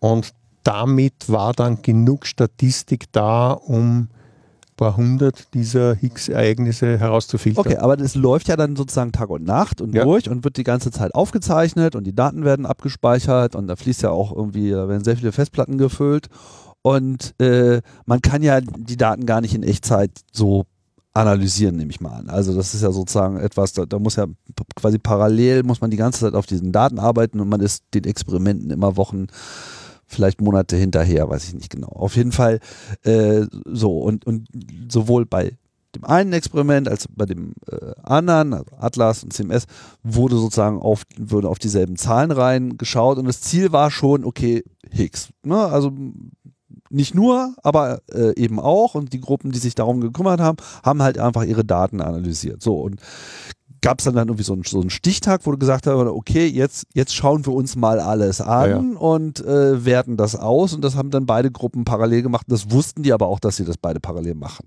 Ja, solche Schnittpunkte ergeben sich automatisch, zum Beispiel Ende des Jahres, wo der Beschleuniger dann für ein paar Monate abgedreht wird. Dann nimmt man die Daten des letzten Jahres als Paket, analysiert das und, äh, zeigt dann die Ergebnisse. Okay, so das heißt, ähm, das war dann Ende 2011, In, in, in, sozusagen dem, Fall, Phase in gegangen dem Fall war der, der Zeitpunkt, äh, wo man den Schnitt gemacht hat, äh, äh, Anfang 2012. Also ich bin jetzt nicht sicher, Mai oder so. Okay. Bis zu dem Zeitpunkt hat man die Daten genommen. Dann hat man, da hat man in der Parallel schon die ganze Analyse vorbereitet. Dann hat man noch ein paar Wochen Zeit gehabt, um abzuschließen. Und dann rechtzeitig, das Timing wird vorgegeben durch die Konferenzen. Wir haben üblicherweise eine Serie von Sommerkonferenzen und Winterkonferenzen. Und da versuchen die Experimente ihre Ergebnisse und neuen Ergebnisse zu zeigen. Mhm. Und in diesem Fall 2012 war es eine internationale Konferenz in Melbourne, bei der das Ergebnis gezeigt werden Eine sollte. Sommerkonferenz. Eine Sommerkonferenz, genau. Und Wobei äh, in Melbourne ist ja dann wieder Winter. war Winter, es war relativ kühl dort. und äh, äh, am ersten Tag dieser Konferenz wurde sozusagen das Ergebnis verkündet. Okay, aber wie ist das dann sozusagen abgelaufen? Das heißt, beide Gruppen haben dann sozusagen auf ihre Daten geschaut und, und, und dann dürfte so beiden so ein bisschen der Mund trocken geworden sein. Weil ich meine, weiß ich, hat man damit gerechnet, dass man dann schon am Ziel ist? Also war das sozusagen die Erwartungshaltung mit, jetzt haben wir eigentlich die Energie, jetzt, jetzt muss es passen? Was kann man ja eigentlich gar nicht sicher, da kann man sich nicht Es- sicher sein. Man kann, konnte sich nicht sicher sein, weil es war ja nur eine Theorie. Es hätte gar nichts äh, auch herauskommen können. ja. Also man konnte sich nicht sicher sein. Es gab natürlich schon in der Analyse, vielleicht ein Jahr vorher, gab es Fluktuationen. Aber Fluktuationen kommen und gehen. Also wo man in diesem Bereich was gesehen Sehen hat, hat, aber halt Aber eben nicht diese 5 Sigma, sondern nur 2, 3 Sigma. Das ist eine Wahrscheinlichkeit, die kann mit ein bisschen mehr Statistik wieder verschwinden. Also die Optimisten haben natürlich schon geglaubt, das kann was werden. Aber eigentlich äh, viele, ich persönlich war auch überrascht, dass man so rasch zu diesem 5 Sigma-Schwelle gekommen ist. und zwar beide Experimente. Beide Experimente und, und sehr über, genau übereinstimmend.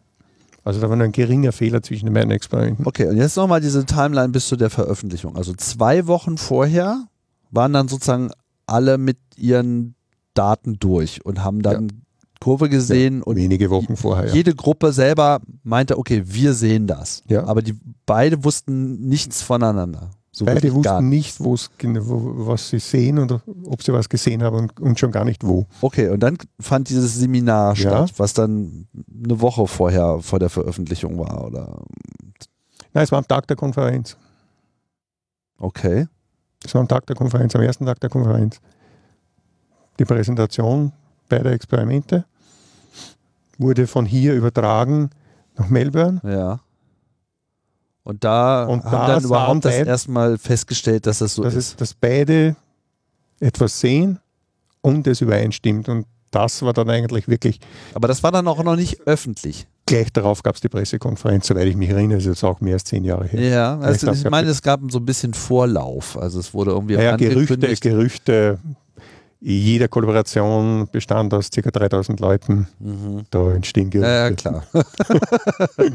Ich meinte ja schon, es, es sickerte halt was durch. Es sickerte, so, ja, ne? ja, aber ja. okay, aber jetzt verstehe ich das erst. Also es war dann also wirklich auf dieser Konferenz eine sehr, sehr, sehr frische finale Erkenntnis, die eigentlich erst einen Tag vorher so gewonnen wurde und die dann, äh, ja, die dann jetzt wirklich aber auch mal international auch wirklich abgestrahlt hat. Also das war dann schon auch wirklich mal ein Das hat echter eine Heureka-Moment. wirklich gigantische Resonanz hervorgerufen, die uns Physiker alle überrascht und ich würde fast sagen überfahren hat. Mhm. Warum? Äh, weil wir mit, einer, mit einem solchen Medieninteresse alle nicht gerechnet haben. Mhm. Also ich kann mich erinnern, äh, ich war damals im Institut für Harmonische Physik, habe Interviews gegeben und die Fernsehstationen, Radiostationen haben sich am Gang geprügelt um die Plätze.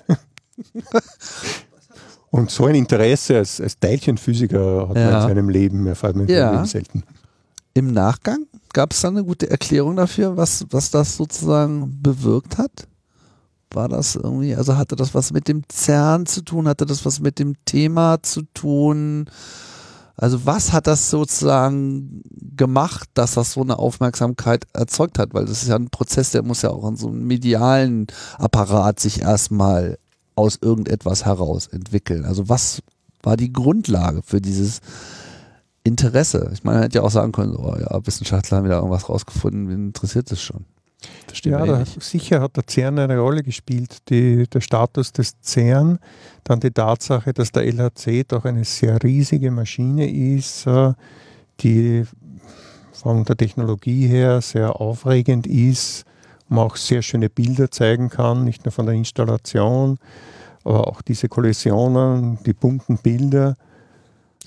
Ich meine mich jetzt fällt mir gerade wieder ein. Da gab es doch vorher so eine putzige Diskussion um das Erzeugen von schwarzen Löchern. Ich glaube, das vor Inbetriebnahme, hat so ein bisschen das hat die sicher Grundlage auch gelegt. dazu geführt. Vor Inbetriebnahme des LHCs gab es ja die Befürchtung und da gab es einige äh, ja, Esoteriker, die das bis zum Karlsruher Verwaltungsgerichtshof gebraucht haben die Gefahr, dass der LHC äh, schwarze Löcher erzeugen kann und dieses schwarze Loch die Erde verschlingt.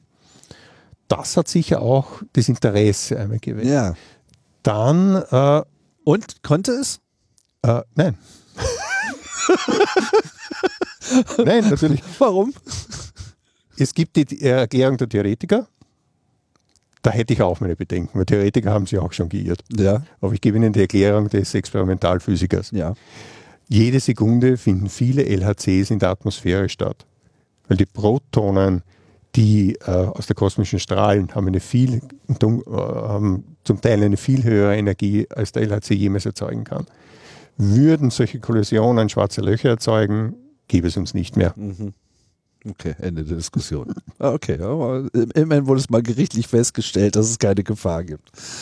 Ja, aber das, das kann wirklich der Katalysator äh, gewesen sein. Da kann man den Esoterikern wirklich glück dann, wenn Sie sich vielleicht erinnern, unglücklicherweise kam es ja nach der ersten Inbetriebnahme des LHCs zu einem Unfall. Mm, ja. Es ist ja eine superleite, superleitende Leitung, äh, hat einen Fehler entwickelt und dadurch ist der LHC beschädigt worden, das mhm. war 2008. Mhm. Das hat, auch, hat bereits ein großes Medieninteresse hervorgerufen, Riesenmaschine, viel Geld und ist nach zwei Wochen schon kaputt. Ja, stimmt.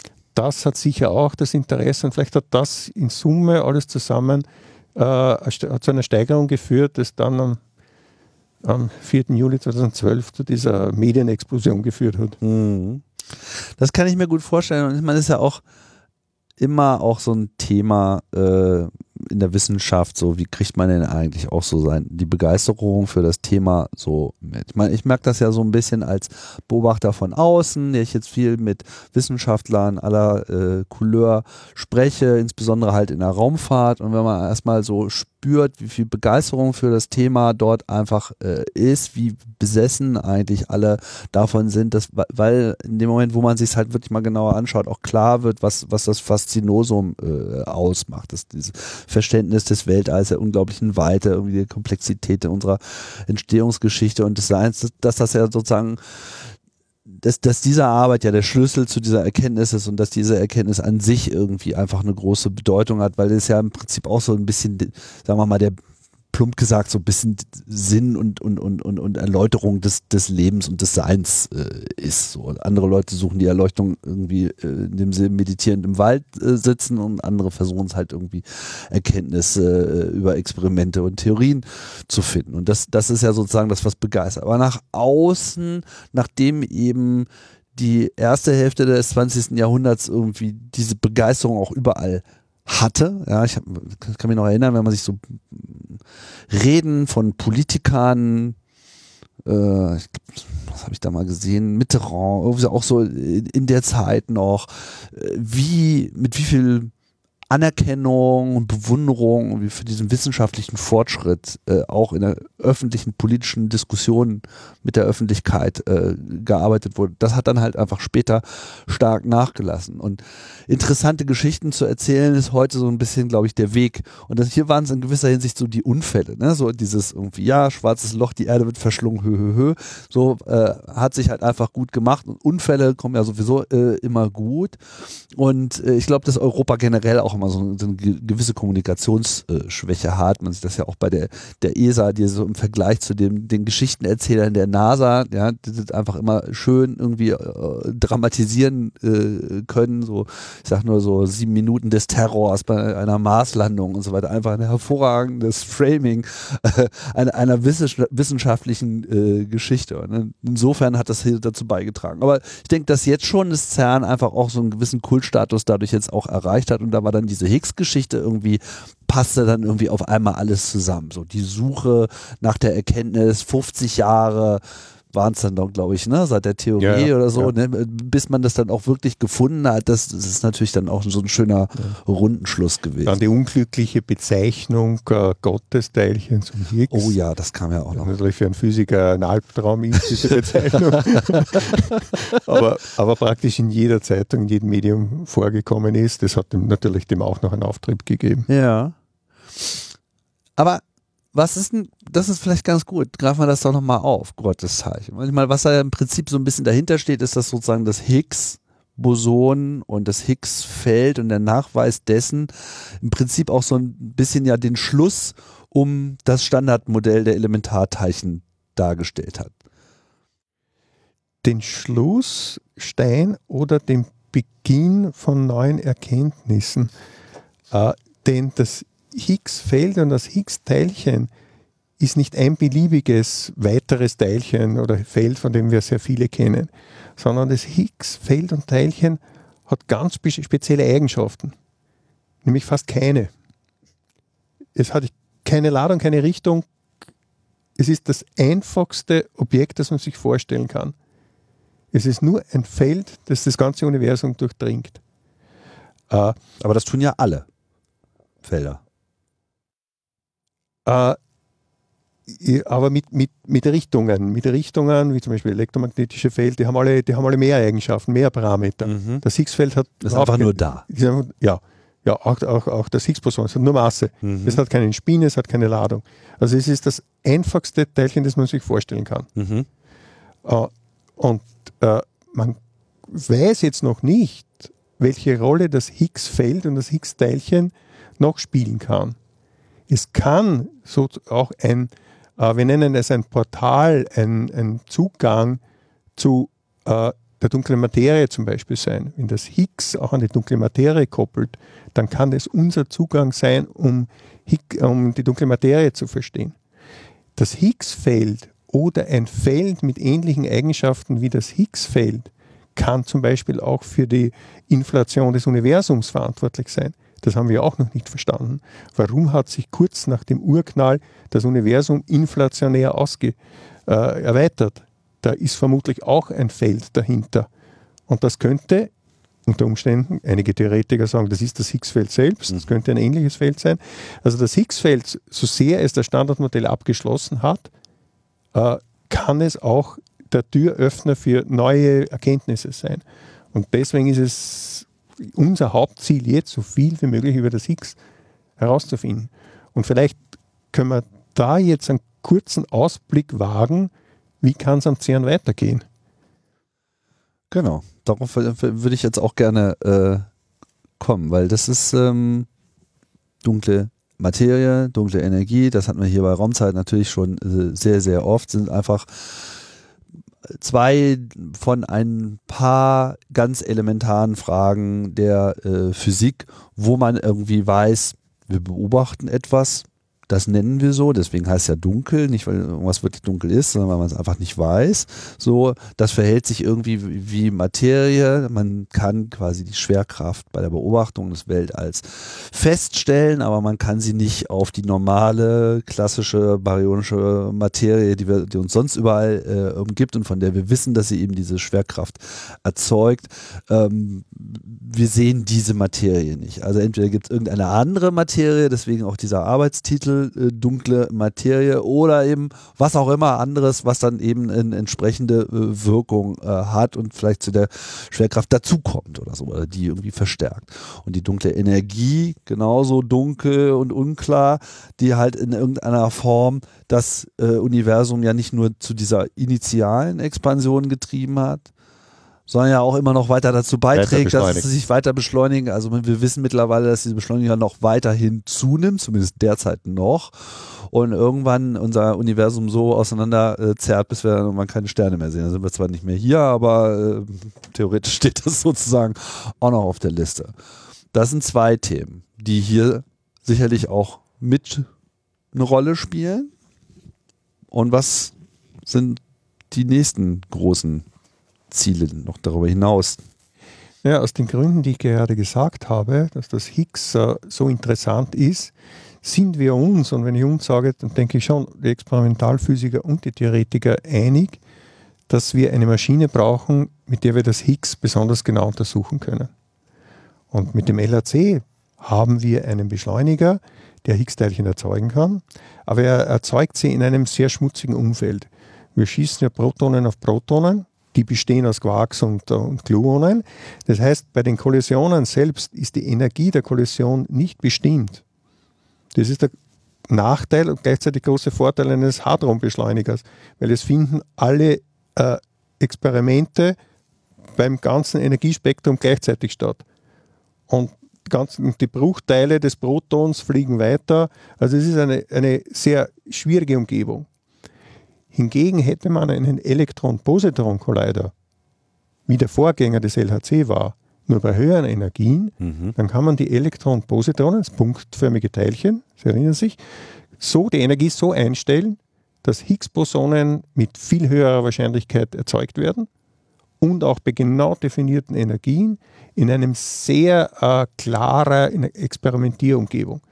Und mit einer solchen Maschine, wir nennen diese Maschine an der wir derzeit äh, äh, planen und eine, eine Machbarkeitsstudie machen, den FCCEE, Future Circular Collider Elektron. Elektron. damit könnten wir Higgs-Boson extrem genau untersuchen und vielleicht Hinweise auf die eine oder andere äh, Frage, die ich vorher aufgeworfen habe oder die Sie jetzt aufgeworfen haben, mhm. äh, finden das ist dann sozusagen das, was nach dem LHC äh, kommen könnte. Das könnte nach dem LHC kommen. In der Planung dieser Machbarkeitsstudie, die wir derzeit äh, äh machen, würde das einen neuen Ring bedeuten mit knapp über 90 Kilometer äh, Umfang, in dem wir eine solche Elektron-Positron, also wir würden Elektronen auf Positronen schießen, als sozusagen als Higgs-Factory, das wäre eine Higgs-Factory. Und in dem gleichen Tunnel könnte man dann 15 Jahre später einen noch größeren Hadron Collider einbauen, der dann zu viel höheren Energien kommt. Ähnlich wie wir es am CERN schon einmal gemacht haben. Ich habe die Maschine, den Large Electron Positron Collider, noch nicht erwähnt. Das war die Maschine, die in dem gleichen Tunnel, in dem jetzt der LHC ist, äh, installiert war und mit dem man äh, Präzisionsmessungen der Z- und W-Bosonen durchführen konnte. Wir haben ja zum, zum LRC jetzt noch gar nicht so viele äh, Daten äh, gesagt, aber das ist ja, sagen wir mal, in dieser Kaskade der Beschleunigerringe, die hier gebaut wurden, der bisher größte. Und wenn man halt einmal durch die ganze Röhre durchfährt, dann hat man irgendwie ungefähr 27 Kilometer zurückgelegt. Also das sind, glaube ich, so knapp vier Kilometer im Durchmesser. Messer. Das liegt hier unterhalb dieses Geländes, an dem wir uns jetzt auch gerade befinden, äh, teilweise in Frankreich, teilweise in der äh, Schweiz.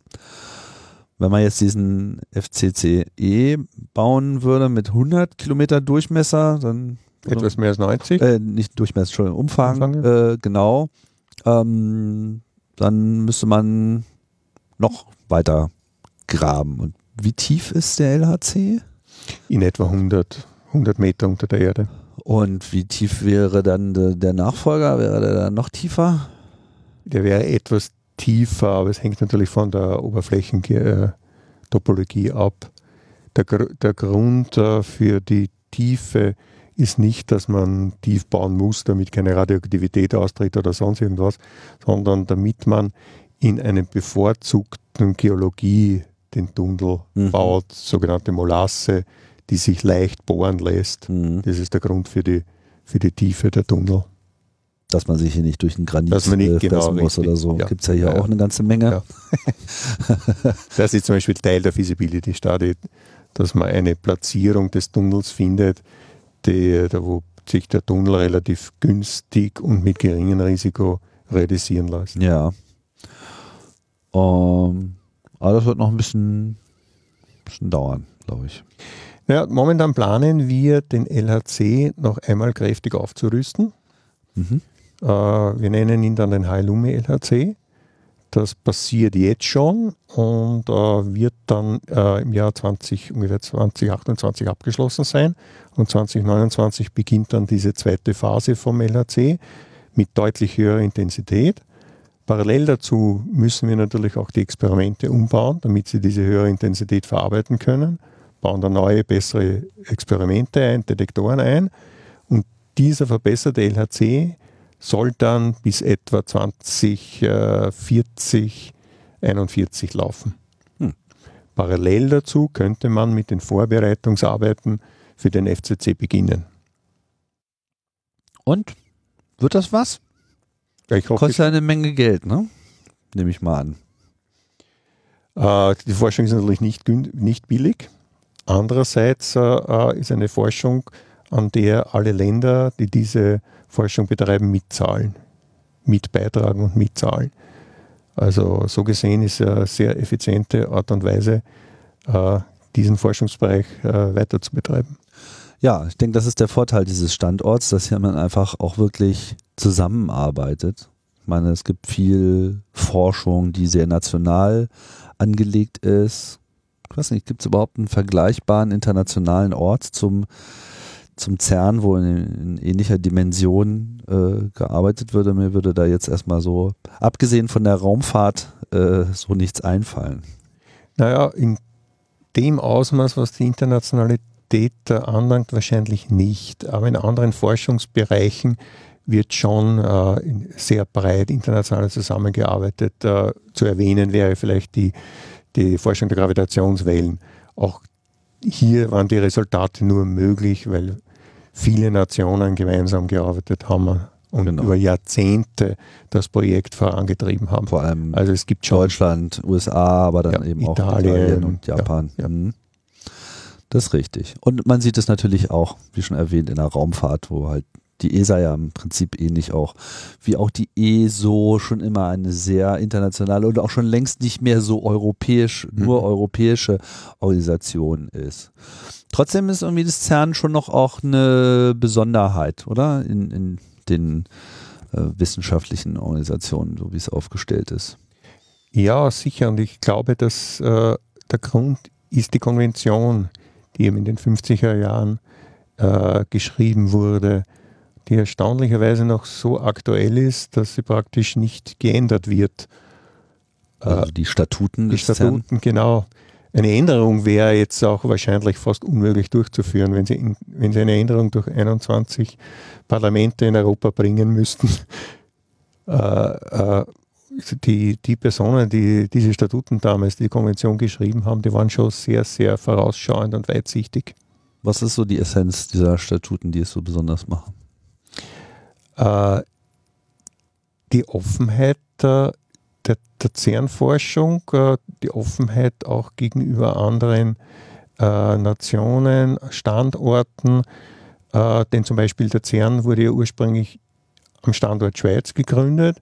Der Übergang zu einer Anlage, die dann auch in Frankreich äh, sich befindet und eine, wir haben auch ein CERN-Gelände in Frankreich, wurde von den Statuten nicht ausgeschlossen. Äh, der CERN ist mittlerweile seit kurzem auch an Experimenten beteiligt, die in in den USA stattfinden. Auch das ermöglicht die, die Konvention. Also ja, ich glaube, die, die wurde damals wirklich sehr weitsichtig verfasst. Immerhin hat sie zu all diesen Erfolgen geführt und wenn man sich den Standort heute äh, anschaut, äh, live und Kicking, ein riesiges äh, Gelände. Bin mit der Straßenbahn hier hingefahren, die Straßenbahn war so voll, dachte mir so, wie viele Stationen wird es wohl dauern, bis, bis sie dann mal leer ist, wieder Sitzplätze äh, gibt, so, aber es blieb voll und äh, alle wollten dann halt äh, dort zum, zum CERN und zwar ein diverses Publikum, ein sehr internationales äh, Flair, was man schon in der Straßenbahn spürt. Und das äh, ist hier so ein bisschen der Hauch, der hier durch die Flure weht. Ja, Herr Krammer, ich würde sagen, an der Stelle machen wir mal einen äh, Schlussstrich über den äh, ersten Überblick hier über das CERN. Vielen Dank für die Ausführung. Ja, gern geschehen, hat mich sehr gefreut. Ja, und äh, ich kann nur sagen, vielen Dank fürs äh, Zuhören hier bei Raumzeit. Das war jetzt, wie gesagt, unser erster Blick ins CERN und wir werden uns jetzt die anderen Teile, die äh, hier noch eine große Rolle spielen, äh, Sendung für Sendung äh, näher anschauen, um so ein bisschen dahinter zu kommen, was äh, hier alles äh, gemacht wird. Ja, bis dahin sage ich Tschüss, bis bald.